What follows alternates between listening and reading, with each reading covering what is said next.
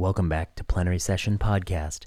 We're at the intersection of medicine, oncology, and health policy. I'm back. I got a new episode for you. We got a lot to cover. The first part of this podcast, I'm going to do maybe 30 minutes on randomized control trials 101, basics, 2 to 1, 3 to 1 randomization. Why do we do randomized trials? When are they suitable? What are their advantages over observational studies? A little bit about Kaplan Meier plots, a little bit about both blinding and concealment. And then in the second half of this podcast, I go down to San Diego and I sit with Papa Heme, Dr. Aaron Goodman, and he gives you his advice on how he advises fellows on choosing the first job, finding it, negotiating it, choosing it. All that will come in the second half. If you like Plenary Session Podcast, leave us a written review on the iTunes Store. Tell us what you like about it and what you don't like about it. You can follow the new blog post. I'm going to be talking about that in the first part of this developdrugs.substack.com. And you should follow my YouTube channel because there are videos there that aren't always on the audio feed. So stay tuned. We got a lot in store for you. And I'll be back with many, many more topics to come in the weeks to come. So stay tuned. Welcome back to the channel. I want to talk about a new endeavor I have going. It's called the Drug Development Letter. It's a letter for people interested in cancer drug and other drug development, particularly cardiovascular and Alzheimer's drugs. It's at developdrugs.substack.com. And if you like Plenary Session Podcast, if you like these sorts of critical appraisals of clinical trials, drug development articles, you're going to like that website. It's going to try to have articles that are broadly accessible, but also some for the more technical readers. And in that respect, it'll be different than Sensible Medicine and Vinay Prasad's observations and thoughts because it's going to go into the weeds. We're going to cover everything that's phase three drug registration, phase four. We're going to cover pivotal phase twos. We may even get into early drug development and preclinical models. We're going to get into that probably around the conferences, but it's going to be the go to source. Cancer drugs will be most of it, but it will probably expand into cardiology and some other spaces. I recently posted, I think, a few of the inaugural posts. We've got a good one coming up on sotorasib. We're going to try to cover a lot of the research that comes out of my laboratory. And I recently interviewed Aaron Goodman for that, and uh, you should check it out. This is going to be a video and an audio, if you're listening on the plenary session feed, about randomized control trials, sort of 101, some basics to it. Just going to be short and sweet. I was recently down in San Diego and Aaron asked me to explain Kaplan Meier. I did, and it got such a warm response. I was surprised. It was just 15 minutes right off the top of my head, but people really liked sort of some simple explanations of this stuff. So I figured that's what you're going to get today. And I'm also going to put this on the plenary session audio feed for those of you listening at home. So, randomized control trials. Of course, randomization is a beautiful way to test things that offer putative benefits with modest to marginal effect sizes. If something has a parachute effect size, well, you don't need randomization to know if that works. You can see it by the naked eye. So, if something improves survival from 0% near total fatality, like falling out of an airplane from 10,000 feet, to 99.999997% survival rate, like a parachute, it ain't 100, but it's pretty close you don't need really much statistical test to know that it has a huge benefit. We're talking about most things in biomedicine with modest to marginal effect sizes, which is really most of what we do. Randomization, of course, you take a lot of people, you randomize them to one group or the other. One group gets some experimental intervention, the other group gets the best available care. Sometimes that's placebo, sometimes that's best available care plus a placebo, but what they shouldn't be getting is deprived of best available care. I'm sure we're going to cover that at some point. We've already covered it on this channel, we're going to cover it more and we follow them in time. And the beauty of this is that in the absence of a therapeutic effect, what you've done is you've equilibrated outcome distributions. The outcome you care about should be broadly the same distribution in both groups unless there is a therapeutic effect. Now, some people say that you eliminate uh, or you make it you eliminate all confounding, uh, you make it perfectly balanced. Um, the idea that you make it perfectly balanced is not technically true. It's the idea that the outcome distribution is equilibrated and some particular indices may be slightly different, but you know they're different by chance alone, and very likely they're balanced by other differences that go the other direction. Now, why do we like randomized control trials? They have three virtues over what is increasingly popular observational studies used to make conclusions about causal efficacy of products. The three virtues that randomization has, of course, is number one, it controls for unmeasured confounding. Of course, you balance the variables you are aware of as confounders, but you also balance those other variables as well. And observational studies just don't do that.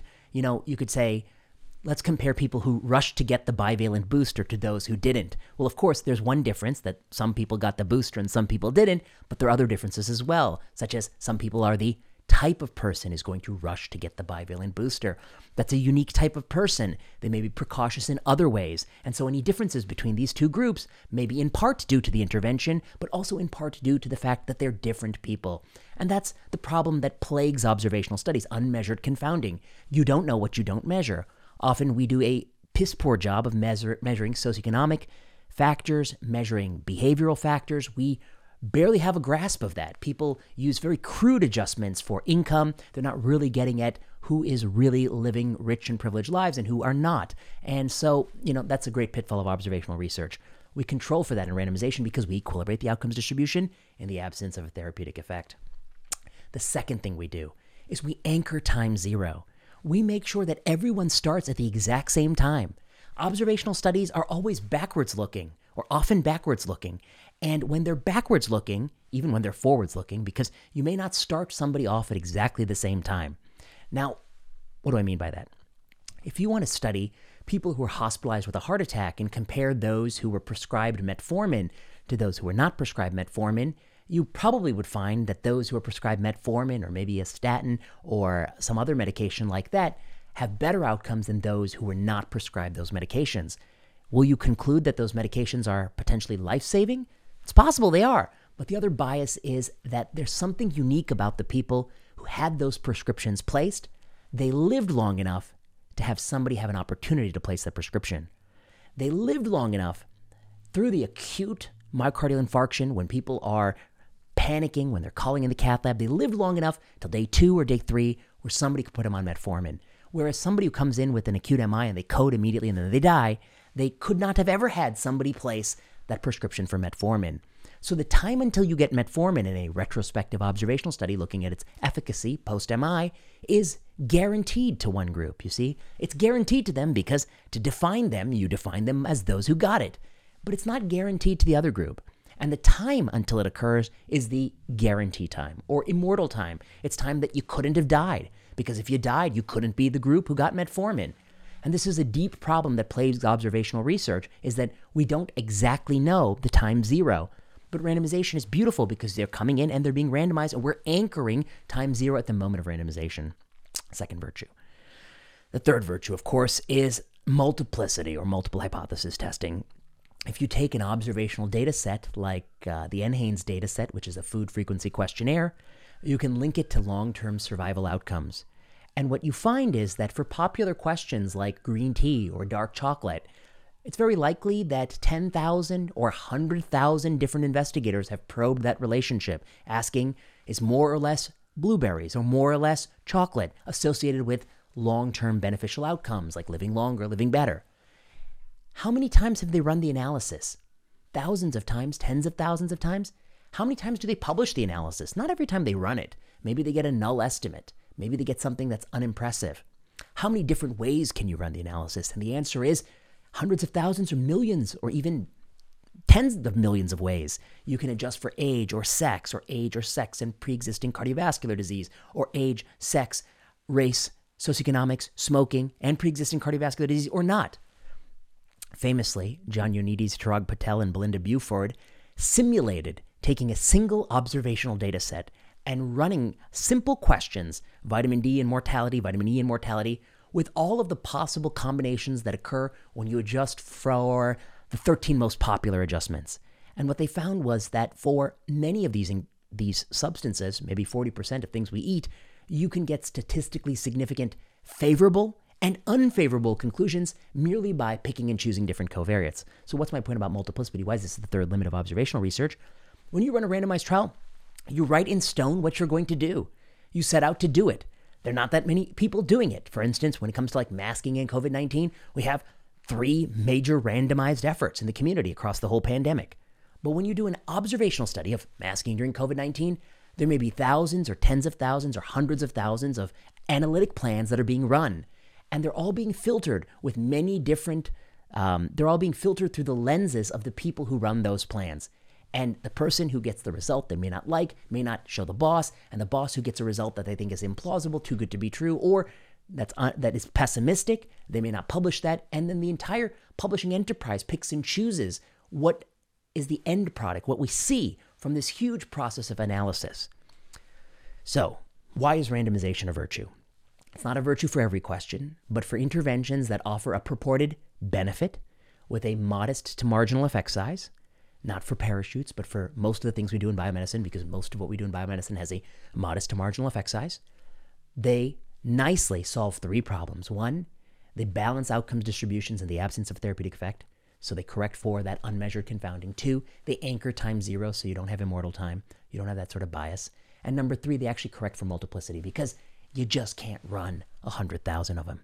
Maybe in a future video or elsewhere, I'll talk about multiplicity that is being introduced in oncology because for the rare, eh, eh, you know, eh, in this moment, we're actually, for a few drugs, we are actually running so many randomized trials that uh, you start to have to think about the whole universe of studies before you interpret any one. All right, so that's the randomized trial. It was originally developed in, I think most people believe it was in the 1940s that streptomycin and the Medical Research Council of the UK was the first RCT.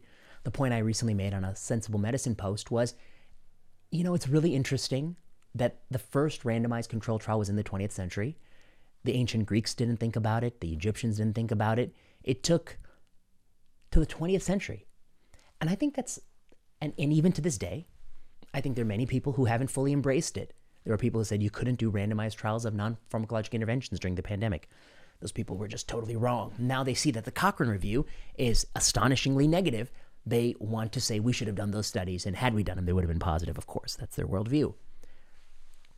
I think it is very psychologically difficult for human beings to believe in their heart that randomization is the best way to answer a question. We are mechanistic thinkers. We like to see the chain of events. We like to have faith in mechanisms. We like to rationalize and tell stories. We are reductionist scientists. We have difficulty thinking about emergent phenomenon, emergent behaviors. We have difficulty thinking about randomness. We're not comfortable letting ourselves and our faiths be determined by randomization. And as such, the Greeks didn't develop it. It wasn't developed to the 20th century. But to be fair, they could have easily developed it because the ancient Greeks could easily have randomized fields to different crop strategies and figured out what works. They had all the tools at their disposal. They just didn't think of it. It is the greatest medical intervention of the 20th century, and it could be the greatest invention of the 21st century if we were to really embrace it and use randomization more and more, earlier, and more thoughtfully than what we do. All right, so that's just on randomized controlled trials. Let's just talk briefly about one to one, two to one randomization. This is something that somebody asked me from NYU. Um, one to one randomization is optimized for a particular question you're asking. You want to know if a new treatment is better than an older treatment. You want to have the fewest number of people to detect a difference of X, whatever that difference is. The one to one randomization is going to be able to do that with the fewest number of participants. It is the optimal way to answer does this treatment improve survival by 10 percentage points at year two? And let's say it'll take, you know, 100 people to answer that in a one to one randomization, 50 per arm, or 200 people, 100 per arm. If you start to go to two to one randomization or three to one randomization, it is to some degree suboptimal. You need more total participants. Two to one, I think typically it's 12% more. Three to one, it's 33% more participants. But because it's a skewed randomization, two to one, you can put twice as many people on what you think is the arm you're excited about, the intervention arm, and you can put one third is you can put fewer people on the arm you think is the bad arm. It actually works out to be the case that two to one and three to one typically randomize fewer people to the control intervention than one to one randomization. Now, all this assumes that the intervention actually offers something of value. All right, I have to adjust this. Useless microphone stands. All this assumes the intervention offers something of value. And if you have a very favorable view of your intervention, you might want to do two to one or three to one. But of course, it isn't always the case. Many interventions fail, in which case, sadly, you've utilized more participants, and actually, you may have even assigned more to the harmful or useless or futile strategy. The last thing I'll say about this we have studied one purported, purported explanation for 2 to 1, 3 to 1, which is that it is an enticement factor. People are more likely to accrue on your study if you offer 2 to 1 because it's a new sexy drug. I want two out of three chance of getting that drug. I don't want just one out of two chance of getting that drug, right, doc? Well, Christina Janai and I studied it, I think in a BMC cancer paper, where we have shown predictors of drug, predictors of accrual in studies. And when you adjust for other known variables, what you find is that it don't make a lick of difference. They don't accrue even one moment sooner with one to one or two to one. And if what you're recommending is mediocre, tends not to work, or is harmful, you are squandering patients and using up a resource. So I'm generally a critic of that because I think in oncology, ironically, that a lot of what we do is bogus. Um, even our clinical trials that are quote unquote positive are not really positive because we're not improving overall survival and health related quality of life. And as such, I tend to prefer one to one randomization. I guess we can talk about adaptive randomization briefly. There are some randomized clinical trials that the strategy is actually to adjust the ratio of randomization as the initial results come in. So the arm that starts to look more favorable, we're going to start to weight randomization to that arm and have more people accrue on that arm. Well, the problem with this is actually nicely uh, nicely argued by some NCI statisticians, where they point out that one arm that gets an initial lead is going to start to get more people randomized to that arm. And then people randomized to that arm, one difference than the initial people is that they live in the future. They're either six months in the future or eight months in the future. So if there's a secular trend in that space for getting better at supportive care or palliative care or better hospitalization care or better at managing adverse events or better at managing adverse events of the disease in general, that's going to also benefit the intervention arm. So now you have two variables. You have it's a randomized study, and presumably the only difference between the two groups in terms of outcome is the therapeutic effect. But now you're also adding in a temporal effect. Any secular trend will actually benefit the arm that starts to get more randomization. So an early imbalance, even due to chance, can be reinforced by a secular trend, and something that actually doesn't work so well is going to look favorable. Okay, that's a very technical point, but it's something to be aware of that there is a debate about whether or not adjusting the randomization ratio over time. Obviously, even for two to one and these debates, the gold standard way to settle the debate is empirical data rather than sort of an argument about what ought to happen based on the principles of randomization, but empirical data is often lacking, as in this case. All right, let's talk about blinding and concealment. Concealment means at the moment of randomization, the person enrolling on the study doesn't know which arm they're going to be in. It's really important. In the old days, some of the doctors would even hold the envelope up to the light and look and use that to thwart randomization. And if the person knows which arm they're being randomized to, it can create imbalances and big problems. One example is the Bangladesh cluster randomized control trial masking, where there are a lot more people who signed up in villages that were getting a free mask than those that were not getting a free mask. More than by chance alone. How do you explain it? Well, one potential explanation, and even the authors suggest might be true, is that people in the mask villages, they might have a sense they're getting a freebie. And the people in the no mask villages might know they're not getting a freebie. Why? Because when the investigators pull up to consent them on the trial, they're either pulling up in a Toyota Yaris or a big truck with boxes in the back, okay? That's a concealment issue. You didn't conceal randomization from the subjects, and so there's an imbalance in randomization, and it creates big problems, which is randomization assumes an equal outcome distribution in the absence of an effect. But now you have one extra person for every 10 people or 20 people in one arm. You have an extra person in one arm rather than the other. Does that person have the equal outcome distribution or are they different in some way? In Bangladesh, part of the trial requires you to phone up the number when you have symptoms to let them know so they can test you for COVID. Do you think that 11th person the person who signed up in a mask village because they saw the possibility of a freebie, who didn't sign up in the no mask village because was a smaller car, so they suspected they weren't getting anything for free. Do you think that person, the kind of person who only signs up for a randomized study, if you feel like you're going to get something that moment, do you think that person is just as likely to dial that number as the people who would sign up for sort of more altruistic reasons? And I think it's a legitimate question that they would not be. And that imbalance could thwart the whole study design. So that's concealment. Blinding. Blinding, of course, means that once you're on the study, are you aware of which treatment you're being assigned to? And it's true for both the patients, it's also true for the doctors. So you can have a double blind study, it can even be triple blind. The statistician and the analytic team can be blinded to it, or the follow up can be blinded to it. And I think we generally believe that blinding it plays a huge value in studies where the primary endpoint is subjective. It's how you feel, it's how you function, it's how much pain you have, it's how much angina you have. In those cases, you really want blinding because you want to separate the treatment effect from the placebo effect. To my knowledge, the placebo effect has not resulted in people living longer lives, so one might argue it would be less necessary if overall mortality was the endpoint. But because blinding can affect subsequent treatments, you may argue in individual instances that it ought to be blinded so that the doctors don't treat people outside of the trial differently, so that it isn't the intervention you're isolating the effect of, but rather some other treatment that is a consequence of the intervention. And if you really want to get into the weeds on this, you can read some of the papers we've written about sham controls and blinding that Jenny Gill and I have published, where we talk about methods that you could ensure the quality of the sham and separate sort of a placebo intervention from the possibility that people will feel like they're getting a placebo. Let me expand on that. When you do a medical procedure for something like pain, like osteoarthritis of the knee, and you're doing a joint uh, washout or debridement, you can randomize people to the arthroscope going in the knee or the arthroscope going in the knee and doing the debridement. So a sham procedure, we would say we did it or we did it. But are those procedures going to be equally long? Is there going to be something about the doctor's demeanor that tips the patient off that maybe I'm in the placebo group? And the answer is we have a method where we can try to look for that and separate that from the actual effect, from the placebo effect, and from you sniffing out that you're not actually getting the treatment. All right. The last thing I'll conclude about is the Kaplan Meier plot. So once you run a randomized control trial, um, you can use all sorts of endpoints.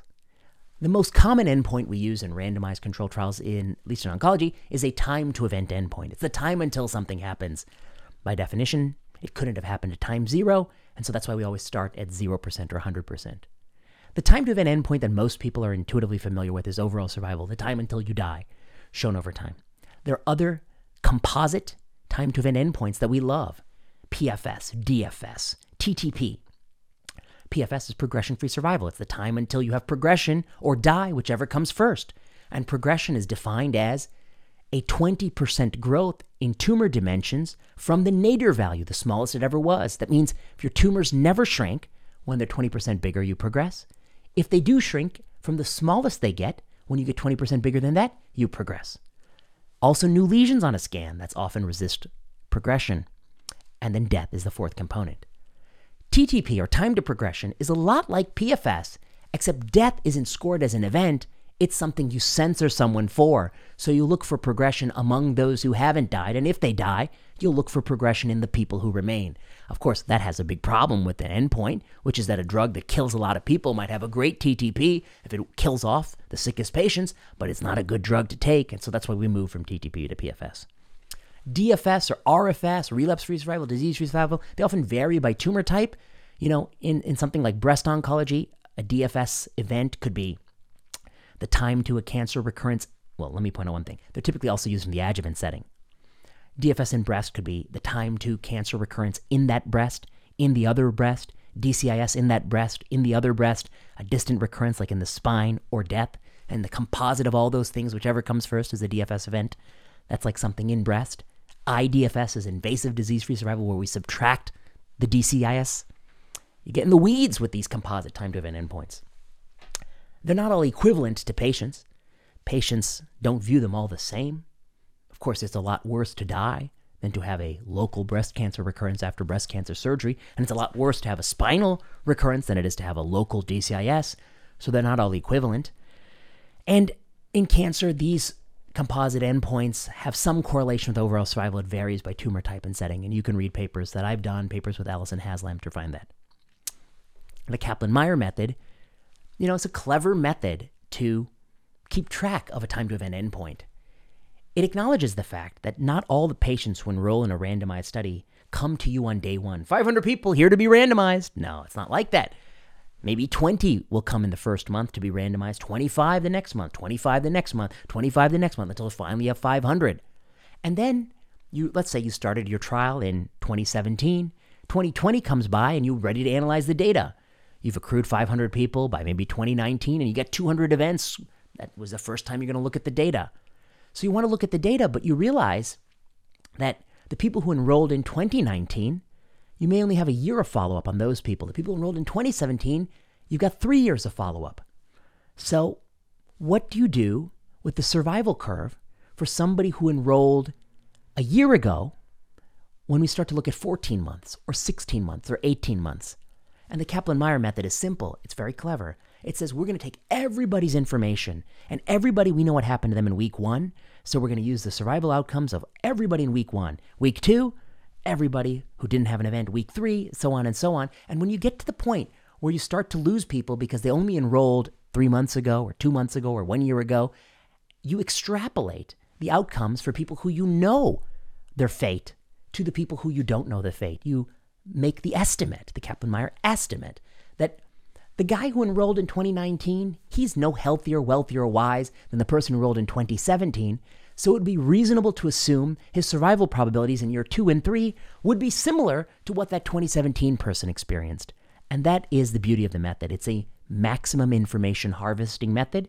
It maximally collects information from participants and it uses all of that information to create a projection of what the survival function would be over time.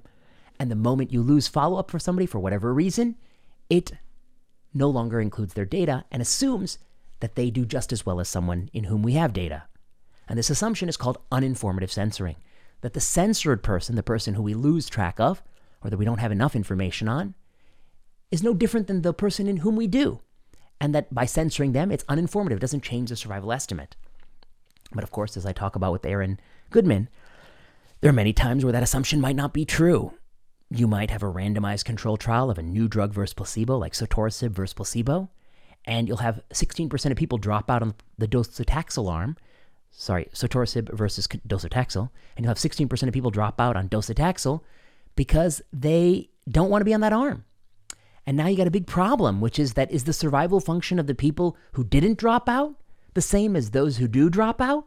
The whole purpose of a randomization was to equilibrate the outcome distribution in the absence of a therapeutic effect. But is that still true when it's only 84% of people sticking with one arm and 100% the other arm? Is that true? Or conversely, as with exemestane everolimus, you got more people dropping out on the treatment arm. What's going on here? Is it possible the experimental drug is so toxic it's making people throw in the towel? And then the moment they drop out, they no longer participate in the composite time to event endpoint, PFS. You got to get scanned to be eligible for PFS. And so now you start to have imbalances that are not due to therapeutic effect and not due to randomization per se, differences in dropouts, differences in attrition. And the Kaplan Meier method keeps assuming that those people who stop showing to scan are otherwise the same and would have had the same survival function. But I have a theory that the people who quit the control arm that's docetaxel because they could do better off they're probably more socioeconomically connected. They probably have more resources than those people who just had nothing, no better option. They had to take docetaxel. And I have a theory that that person who threw in the towel on everolimus exemestane might be a little sicker, older, or more vulnerable than the person who kept swallowing those pills. And so those imbalances might drive the endpoint rather than the therapeutic effect. And this is called censoring. We've written a lot of papers on this topic, including some with Usama Bilal, Kate Rosen. You can pull them up. All right. I think that's the gist of it. I mean, that's the gist of what I wanted to get across in a introductory. What are we doing here? 25 minutes. Gosh, longer than I thought. Yeah, that's the gist of the introduction to randomized control trials. Why are they so useful? They're useful because in a world of hype and uh, unbridled optimism and marketing and profiteering, they alone can separate real effects from pseudo effects, from things that are just in your head. And they work really well for things that you think have a putative benefit that you think have a modest to marginal effect size, which, by the way, is most of biomedicine. Most of biomedicine are things we think we help people by. Most of public health is things we think we're helping people, and they mostly have a modest to marginal effect size. Only, only an idiot would think that our interventions are all parachutes. Only an idiot would use the parachute analogy because there's nothing in biomedicine that has that sort of light switch effect. And in fact, many, many empirical studies have documented that very few things actually nothing that I'm aware of in biomedicine has that effect. The largest one I'm aware of is ECMO for neonates in respiratory distress. And we're talking about, about a 40% absolute risk reduction over 30 days, whereas a parachute has a 99.999% absolute risk reduction over 10 minutes. Nothing like that. We don't do anything quite like that in, in biomedicine. maybe tying off if you sever your arm putting a tourniquet on but i think even that might not have that high and if, that might even, probably a little bit lower than that because of maybe some spontaneous vasospasm saves a few people and uh, some people are not going to be saved anyway it's not going to have that kind of i mean there's really nothing i can't even think of anything with a 99.999% okay most of what we do is modest to marginal effect size. The Impella at best modest to marginal. Bone marrow transplant at best modest to marginal. Let's be let's be real. Everything you do in oncology modest to marginal effect size. Let's be real. And if you have something like that, the only way to separate a real therapeutic effect from the fact that you think it might be helpful is randomization.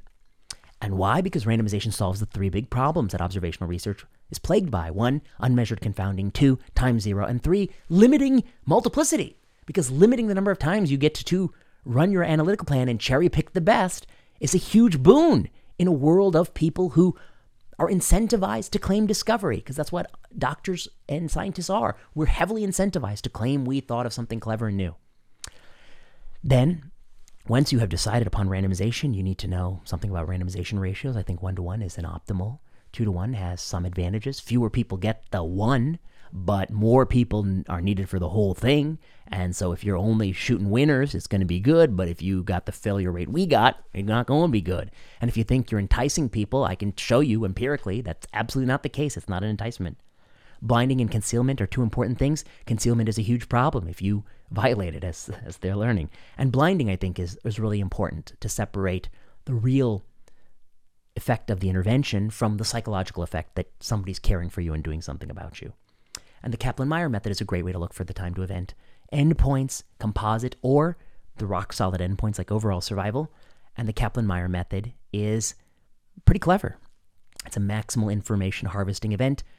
It's predicated on the assumption of uninformative censoring. That assumption is often violated in recent studies. All right, that's RCTs 101. Kind of just off the top of my head, uh, with a few, with a few, just like what do the notes actually say? The notes just say KM it just says KM RCTs two to one. Doesn't say anything of value. um, all right. If you like this video, go to developdrugs.substack.com and subscribe. You can get a lot of this. We're going to get even deeper. I mean, this is just like basics 101. This is just like stuff that I'm assuming everyone would know. Side note, this is also why Twitter is really kind of a pain because you know, there are a lot of people participating in discussions and they do not even know Basics 101. So it's like just a total waste of your time to try to even talk to them. Uh, but this is what I'm hoping people know when they come into the drug development Substack, developdrugs.substack.com, the drug development letter. We're going to build on this. We're going to have more sort of these kind of one on one instructional videos. I think I'm going to do some landscape of oncology next. Um, then I'm going to work my way through control arms, crossover, non inferiority design, superiority design. I'm going to work my way through multiple multiplicity in randomized studies. How does that play a role in oncology? Um, work my way through surrogate endpoints, surrogate validation, and those sorts of topics. So I'm back in Papa Heme Studios. I'm here in Aaron Goodman's office. Aaron Goodman, associate professor here at the University of California, San Diego. Here's what I'm going to ask Aaron about. How do you advise a fellow to go about getting their first job? So Aaron has been telling me, I see the, the, the grimace on your face tells me it's a good question. So, you know, Aaron takes, he advises fellows. He's a mentor to fellows. And one of the biggest questions fellows face is how do I go about finding the first job, whether that job's in private practice, private emia, academics, if it's research heavy, if it's clinical heavy. And so I am very curious how you go about advising a person. So let's start maybe with the person who's a fellow who really likes what you do, you know, somebody close to you, they love heme malignancies, they love transplant, and they're saying, hey, I want to look for a job. I'd love to stay here in San Diego, but I'm going to keep an open mind because I don't know if you have openings. What do you tell this fellow? How do you how do they go about yeah. thinking about this? I will answer that. I think I'll take one step back, and this is actually, I believe, something you, you have a, a podcast. I think I listened to on, about this uh, on your plenary session. When you're a resident and you want to become a fellow, um, you should apply or go to the fellowship where you think you want to live and work. Uh, uh, um, fellow, I mean, I think you agree with that. Yeah, a, fellowship is really, you know, as attendees working with fellows. I mean, we get to know you very well.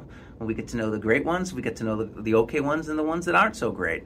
Uh, um, and um, you know, so when you're applying as a resident, you really need to take into consideration where you want to be and live, at least for the start of career and perhaps the rest of your life. Uh, uh um, because you know, I think most most programs take from their fellows. It's easier to get a job there. They they want the for sure thing. The last thing anyone in academics wants, having now seen it, and I believe this happens everywhere, is once you hire a bad actor, it's not so easy to get rid of that. I mean, am I right or am I wrong? it's, it's not so easy to get a, to get rid of a bad actor. So you know, do we need the smartest individual with the 10,000 papers like Dr. Prasad? Maybe not necessarily. we want someone that's, that, that's, that's, that's competent, uh, gets along with people, and, and, has ambitions, you know, and that we know from our fellows from working with for three years. So, so when you applied to UC San Diego for fellowship, was it on your mind that you'd want to stay and live in San Diego? I, have told this story before. I mean, I interviewed, so I was at WashU for residency. Great place, loved it. I didn't want to stay in St. Louis. And, um, I interviewed quite a few places. You know, I was interested in transplant, so I went up to Seattle,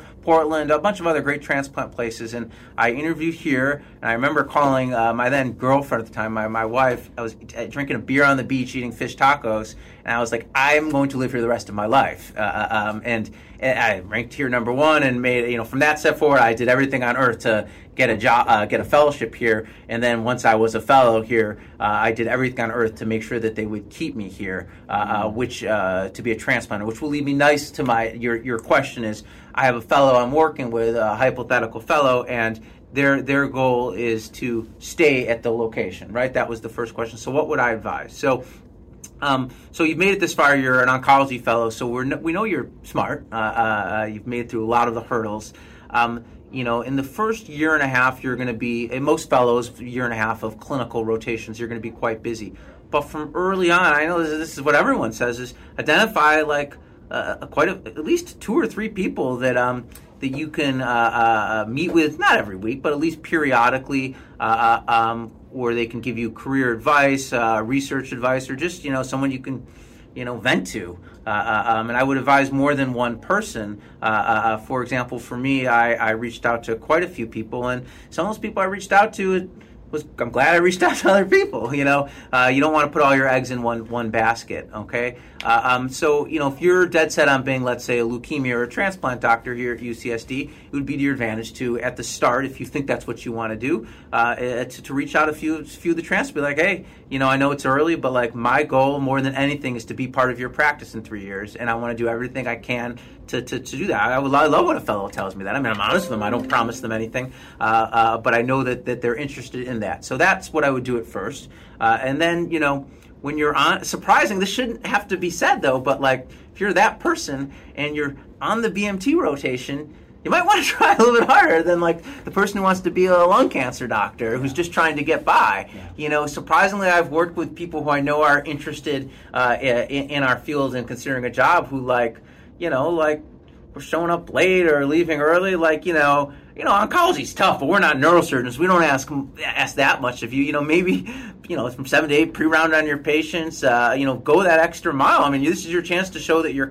I don't expect the first year fellows to know really much at all about allogeneic transplant. Treat the rotation like a job. Interview. Yeah, treat it like a job interview. The fact that if you're not treating it like a job interview, it just shows that like. I don't know. It just rubs me the wrong way. Uh, you know, I don't know how you feel about that, but like, Okay, you know, but yeah. so, so your two points are really yeah. be strategic in who your mentors are. Yeah. Treat it like a job interview, and this is for the hypothetical person who is lucky enough that they get to do fellowship where they think they want to end up. Yes. Okay, you're a coveted resident though. You know, you're coming out of WashU. You're a hotshot chief resident. Yeah. Some people, you know, let's say they're stuck in a re- in a fellowship that's not their desired location. They want to crack into UCSD. They're coming from, you know, someplace else, any place else these days. Uh, what's your advice to them? It's hard to crack in. I mean, who do they even email? It's hard to crack in. So that's where you still, you know, I, I do think, and I can only speak for leukemia and bone marrow transplant.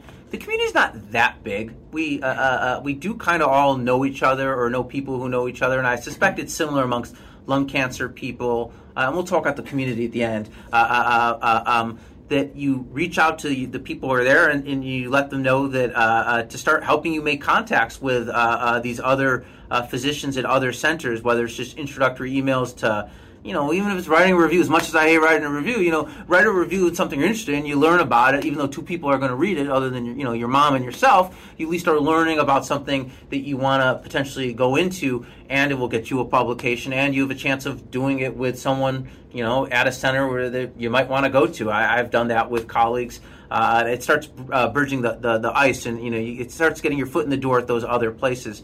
Uh, um, Twitter, I swear, like I, you know, uh, uh, uh, I feel like I'm connected to people from all over the world, and uh, it's an easy way to get to know other attendings at other places, whether it's through interacting them, hopefully politely, uh, you know, or or, uh, then you know direct messaging them. I do think that helps get your foot in the door, but it is harder. Uh, so ideally, you would have an attending that someone you work with in, in any center that can then start reaching out to uh, other places. Like I, I have attendings all the time. Uh, uh, reach out to me from other centers telling me that they have a high qualified person who just wants to go to San Diego because everyone wants to be at San Diego, uh, and, and, we're all nice. We all get it. We've all been in this similar situation, and then we usually accommodate and start uh, setting up meetings.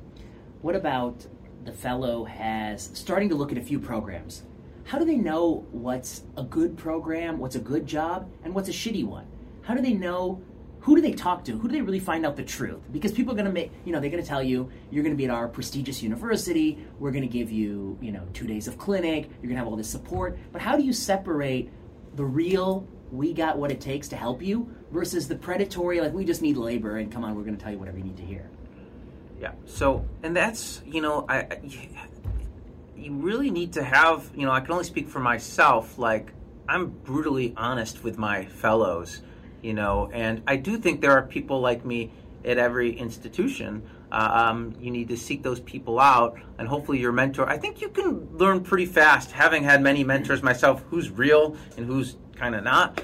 And you know, um, you know, basically, if I have a fellow applying to University of whatever, you know, uh, uh, I have buddies there now. You know, I reach out to them and they'll be like, "Yeah, this place is shitty for new faculty."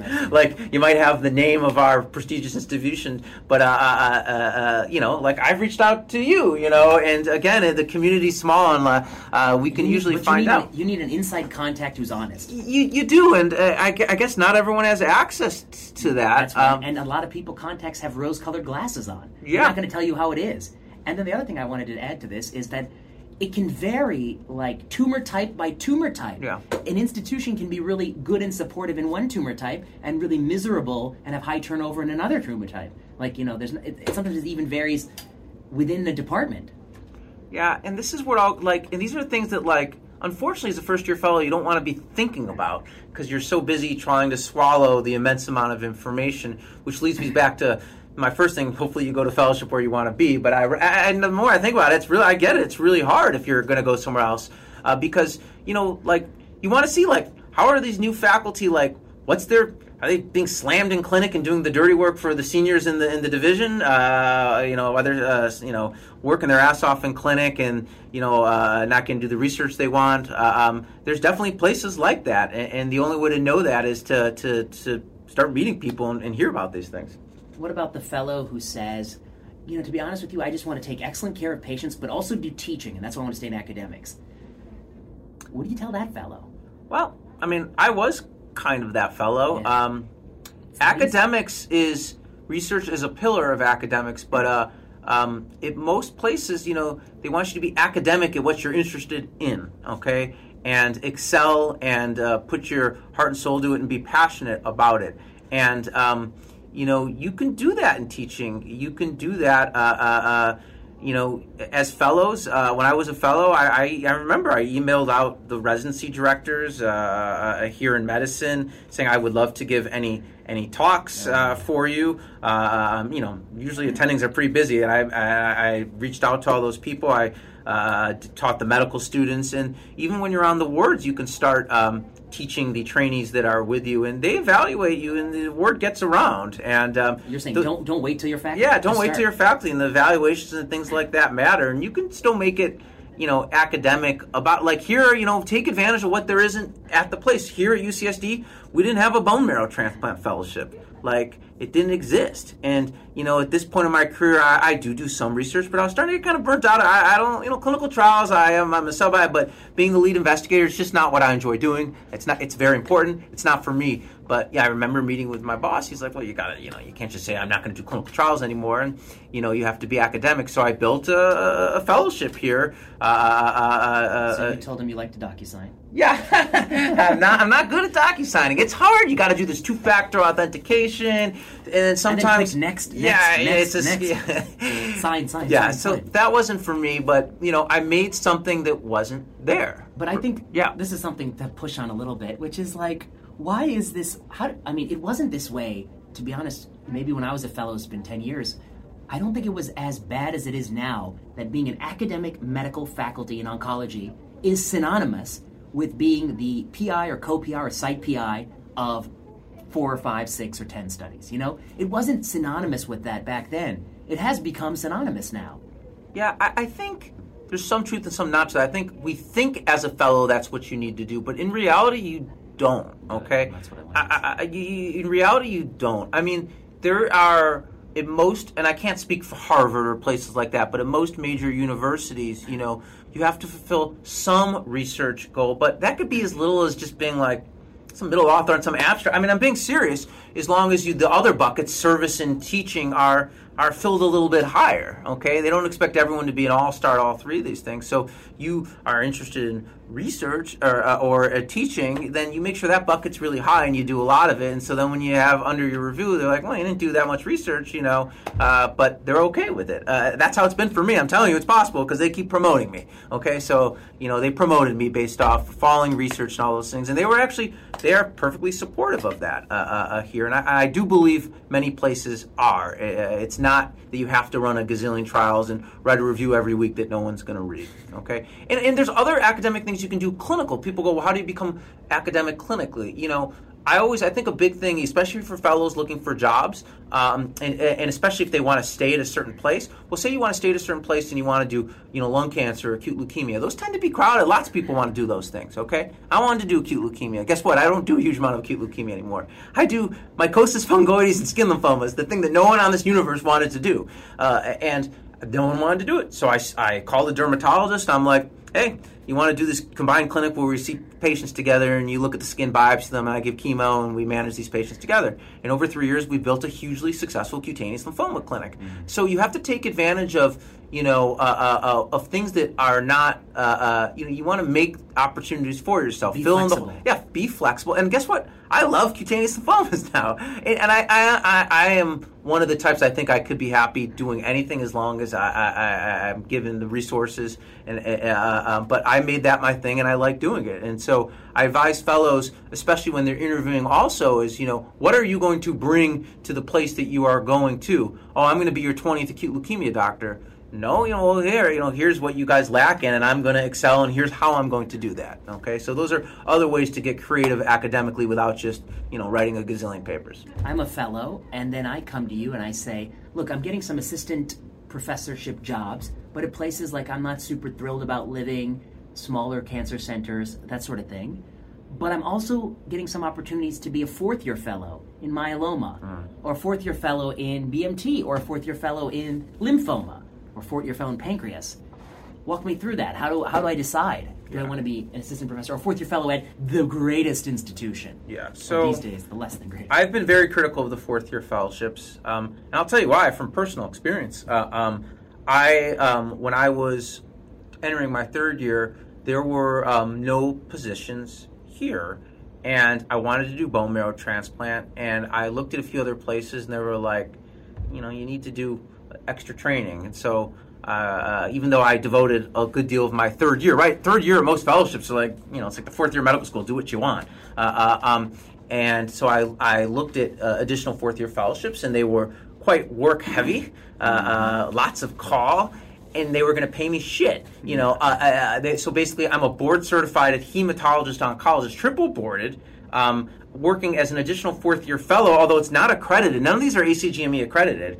Um, doing all this work at attending level as an attending, right. but being paid as a fellow.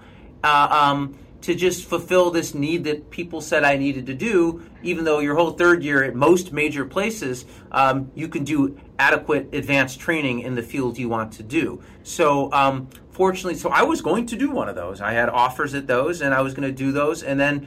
Um, you know, things changed here at the university I was at, and they're like, you know, you are clearly competent, and we're going to support you your first year. And so, you know, while you're your first year attending, you know, you're we are there. We know it's not training, but we're going to help you if you need help, which is how it should be. You know, so you, sh- you know, we shouldn't need these fourth year fellowships. We make it that we need it. If we all agreed we shouldn't need it, we should be hiring these doctors who are board certified and be okay that some of that first year, you know, you don't start as a first year attending with a packed clinic. We all start kind of. Well, you're going to have time. We're going to help you train. That should be built in as part of our, as our uh, you know, we should be helping our colleagues. Now, the arguments I'll get is be like, well, you know, um, you, I was like you, Aaron. No one would hire me without that additional year. And my, in a perfect world, we wouldn't, we wouldn't, we would not need that. Okay.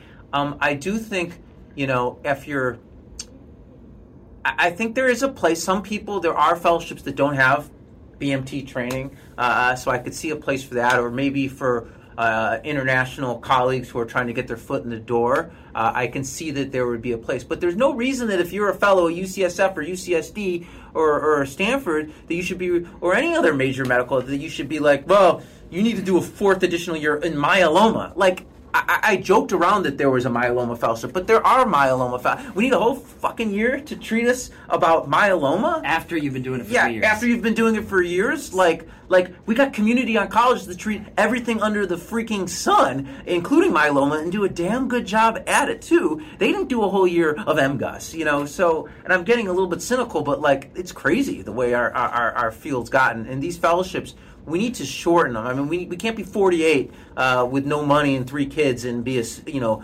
uh, you know the, the, the lung cancer fellow. Uh, did, did yeah. I get? I, but I do. I, I, see that there might still be a need. I think. For I some rare I, situations, I, get it. It's an exploitative thing. I think it's exploitative. We shouldn't. And I have friends who've done it, and I'm friendly with them, and I feel bad. Like, and they're like, "Well, I wouldn't have gotten this job at Harvard or so and so." But like in my world, that shouldn't need to be, but it is. So I get why they did it. Does that make sense? Yeah. I think that's going to make people just the right amount of angry. The right amount. okay, so now let's say I'm the fellow. I come to you. I got three contracts. I got like three offers. Okay. Okay. Um, they all tell me that I'm not allowed to negotiate my pay. Okay, so that's one thing. What do you say about that? Then the next thing is, oh, okay. Then they say, um, you know, there are differences in how many days a week and uh, how much startup I get and um, there are differences in like how they're going to mentor me. One place pays less, but it's a huge name. One place pays a little bit more. Um, I'm a little confused about like these bonus payments, these RVU tied payments. Some places say I get to go to the VA. Some places say I don't get to go to the VA. Some places say I got to do all this inpatient. Some places don't. So, what do you look for in these offers? What are you telling them to take seriously? How do you think about it? Yeah. So the first you're going to have to ask those questions once. There was a lot of questions. The 1st one was with negotiating pay. Yeah, my pay. Yeah. Um, you have more power actually than you think. Um, most academic centers, when they're hiring, need someone because there is a lot of clinical, and it's they actually they don't usually need someone to do this high end level research. They need someone to see patients and enroll in clinical trials. That's what makes them money. Okay, they can't do any of it without that. Okay, so they're usually desperate, actually, for most cases. Okay, and I, know this because I'm seeing it. Okay, and so when they offer you um, a job as uh, an instructor that gets paid, you know, not so great, as opposed, and they'll be like, "Oh, we'll let you be an instructor for a year or two uh, before we let you be an assistant professor."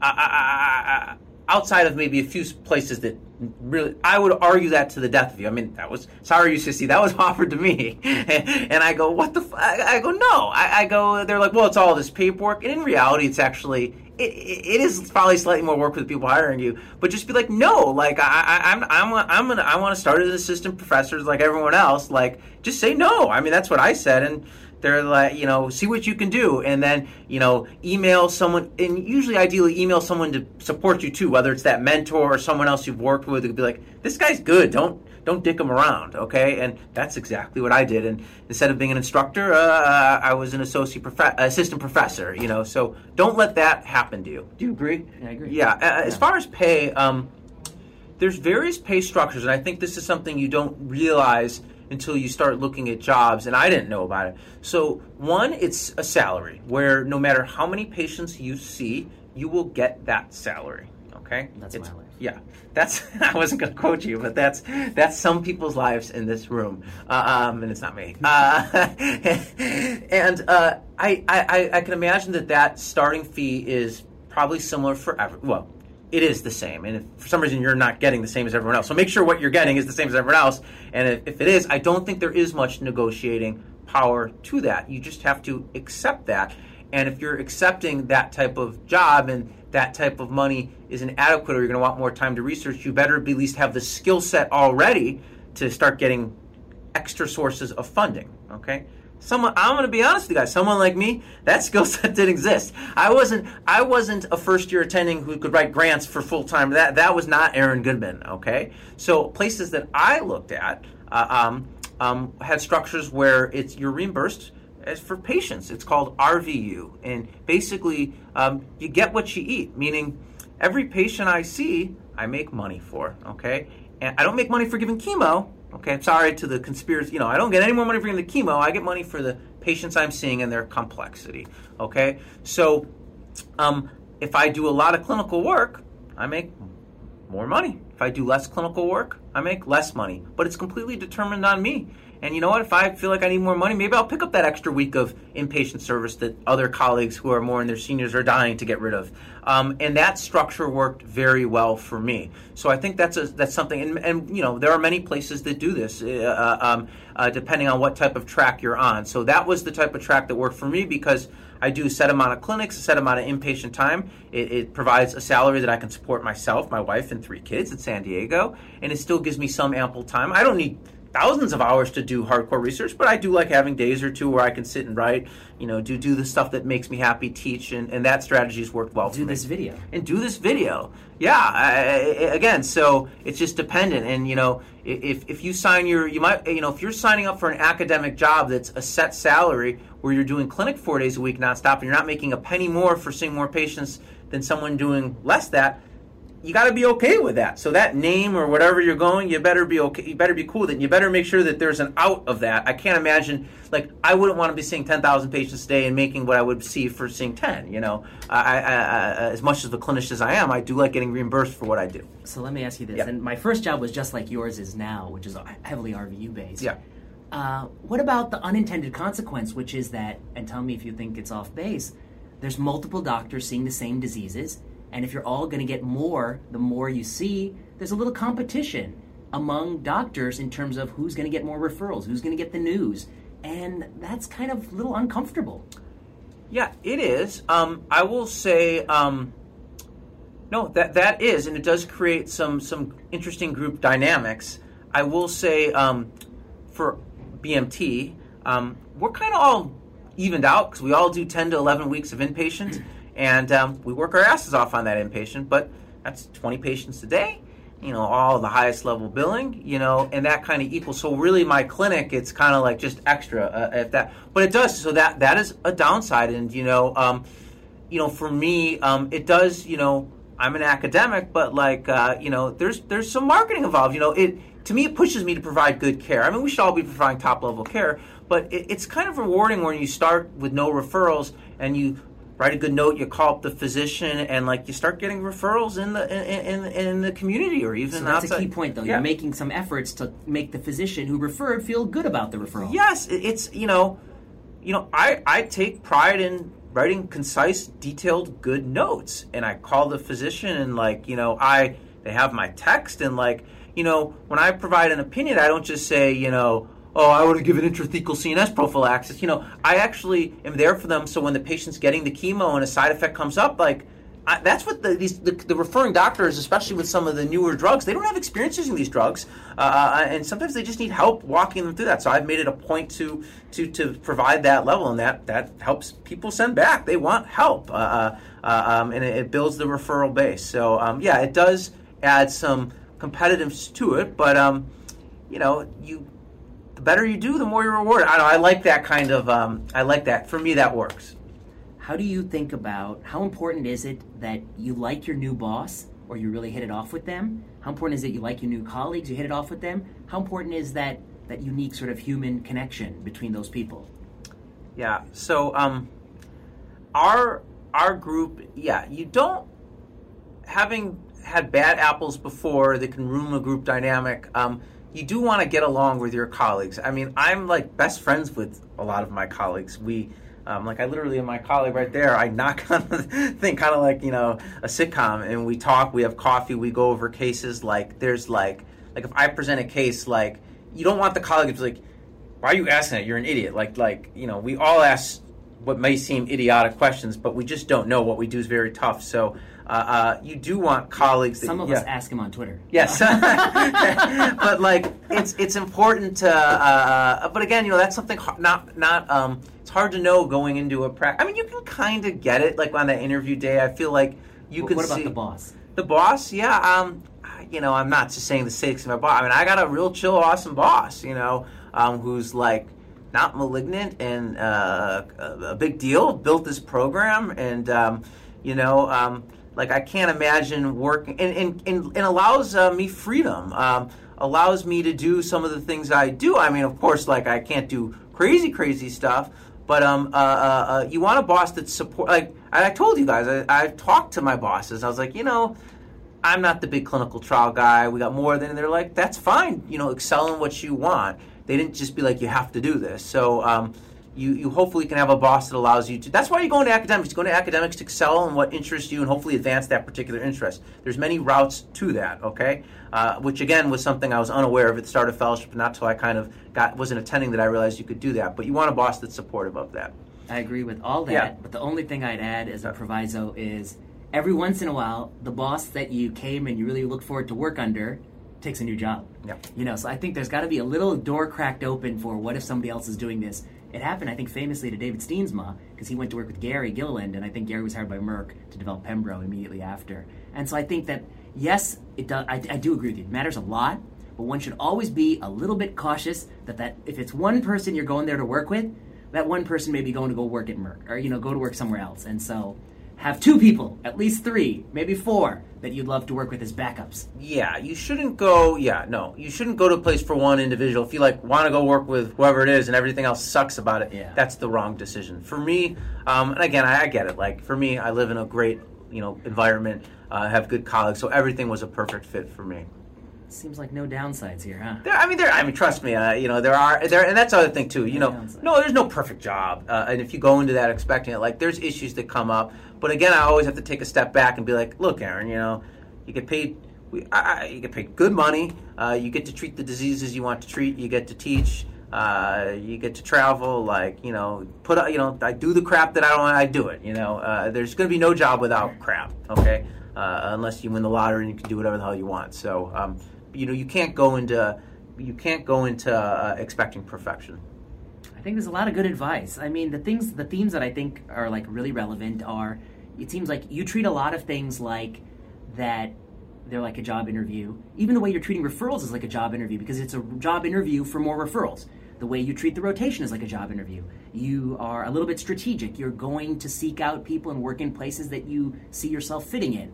Um, you think it's important to you know be treated fairly and be paid fairly. At the same time, the flip side is you got to work hard. You know, you should. It's not nobody's going to pay you. I think the thing I always tell people is there's no job where they'll pay you a lot to do nothing. No. If you're going to make a lot of money, you're going to work for it. You know, in private practice too, there's nobody's going to pay you to do nothing. So you decide how much you want to work and how much money, and there is sort of a diminishing value of the additional dollar. At some point, you have so much money, you've satisfied your basic, you know, needs, and each additional dollar is maybe not worth the price of that much extra time away from, you know, doing something outside of work, which you know people will know that you like to do. Yes, I think the, the key point is, um, as you said, like nothing's just going to happen. You have to work hard, and I think we all have the skill to work hard. It's you just work, you do it.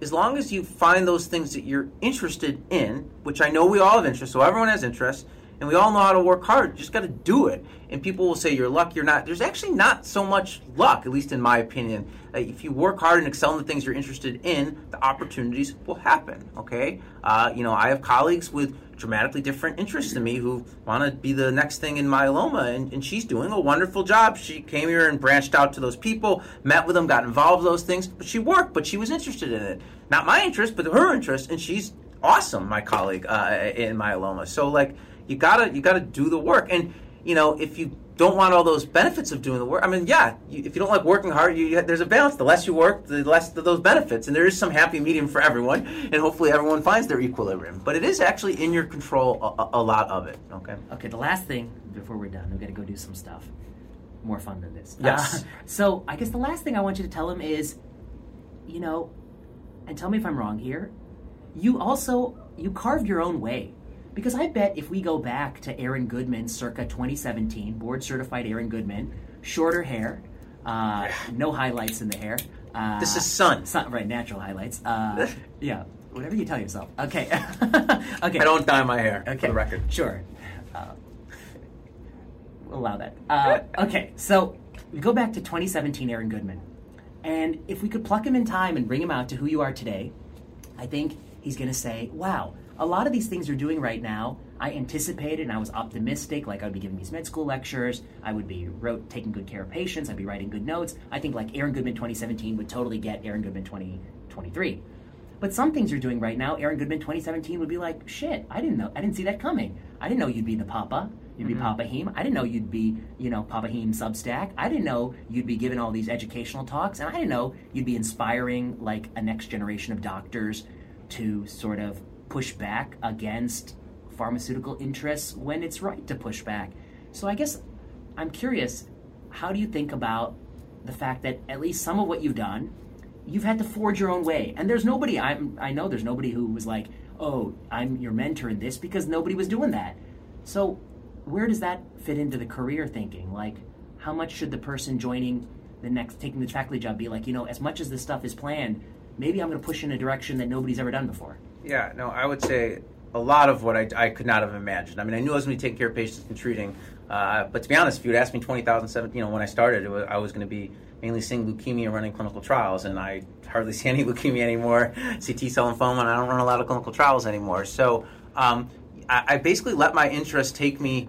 You know, my interest changed, and I'm not gonna lie. Like uh, I've told the story, I think before. I started Twitter uh, three or four years ago because someone says it's it's good, and uh, for, for networking. That was the word. Uh, and I uh, picked it up and I thought it was stupid. And then I picked up again uh, right before the pandemic. And um, I, uh, the algorithm strong and it, it innately knew what somehow sparked interest in my brain. And some of your stuff came up uh, and people like you. And I got interested uh, in the stuff that you just talked about, clinical trial analysis. Uh, are these drugs that we're using uh, as good as we think they are? And I started tweeting about it, and must, something must have caught your eye because I, you know, here I am with two followers, and you know, um, you're like, you know, I'm not trying to make him feel good, but like he reached out to me. Uh, I didn't reach out to him, uh, uh, and says, "I like what you're tweeting, and do you want to work on something together?" And here I am, a first year, you know, you know, he, he, was it that long ago? Yeah, first, I was a first or second year, and we we wrote you know, and I then I told him my story how I started to have these feelings about smoldering myeloma, and all the treatment, and you know, and we wrote an article in Blood about it. You know, I never been in Blood to this day. I think I haven't been back in Blood. I don't but, think I've been back yeah, either. It was, it was, they didn't invite us back. It was, it was good, but like that happened just uh, you know because I started tweeting things I liked, and you know, you introduced me. We're the, our field's awesome. We we all know each other, and we tend to the, you know, the, I haven't even thought about this, but like like-minded people, they find their people. Just like, yeah, I'm not the myeloma trialist. They found their people, and they're a great group, and they support each other. And people and, and like, like Monty found out. Yeah, yeah. Like Mon- we would never have found each other 10, 20 years ago. No, never 20 years. Monty reached out, so that's how I got started. You know, retweets, and then I just started. You know what interested me? How I liked interesting things in the clinic. I would tweet. People like learning, and it kind of fed upon itself, and that's how the whole Papa but I, thing. I guess a part yeah. of it is that you, even though you're in your career, you left a little bit open for yeah. like wherever life takes you.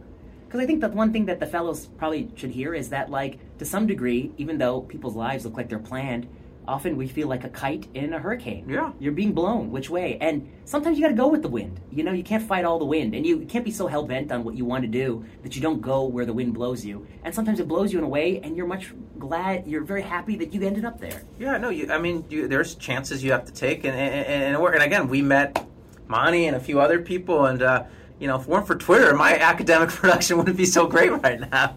You know, and it's uh, you know, uh, it does open up like you know, I'm going to give some talk in Germany. You know, one of the people in Munich, Germany, know anything about uh, Aaron Goodman, this Jewish guy from San Diego? You know, who's going to uh, that's a clinician, but like uh, you have to let the opportunities take you where, where they come. And uh, um, you know, just like you know, uh, with going back to the full circle to the Substack, I have all this stuff.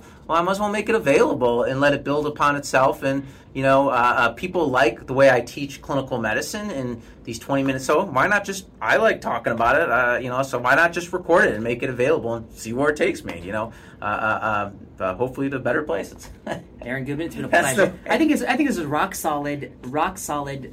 This is the video that I would want to watch before I went on the job hunt, because I think we covered sort of, you know, I think one of the key messages up front was like, if you want to learn about places, you got to have somebody in there. And guess what? If people want to learn about San Diego or UCSF, they can always contact us because we'll be that person who will tell you sort of an un- unfiltered, but maybe also honest, try to be honest, uh, way, strengths and weaknesses of different programs. Um, and there's somebody like that in every place. You got to find those people and you got to seek it out that way. And I think all your advice is rock solid. All right. Yeah, no. I, you're again. Find. I, I think the most important is find those people wherever you are. They exist. Sometimes they'll find you, uh, uh, but you can seek them out. There's enough place people at every institution that there, there are people you can find that will help you. Okay, you have to find those people. And now I'm sure the listeners know we're probably going to get a beer and play guitar. So on that positive yeah, note, that's exactly what we're gonna do. probably we're going to do. Because it's three o'clock. I know. Why am I even still work. I know, really. All right. Thank you.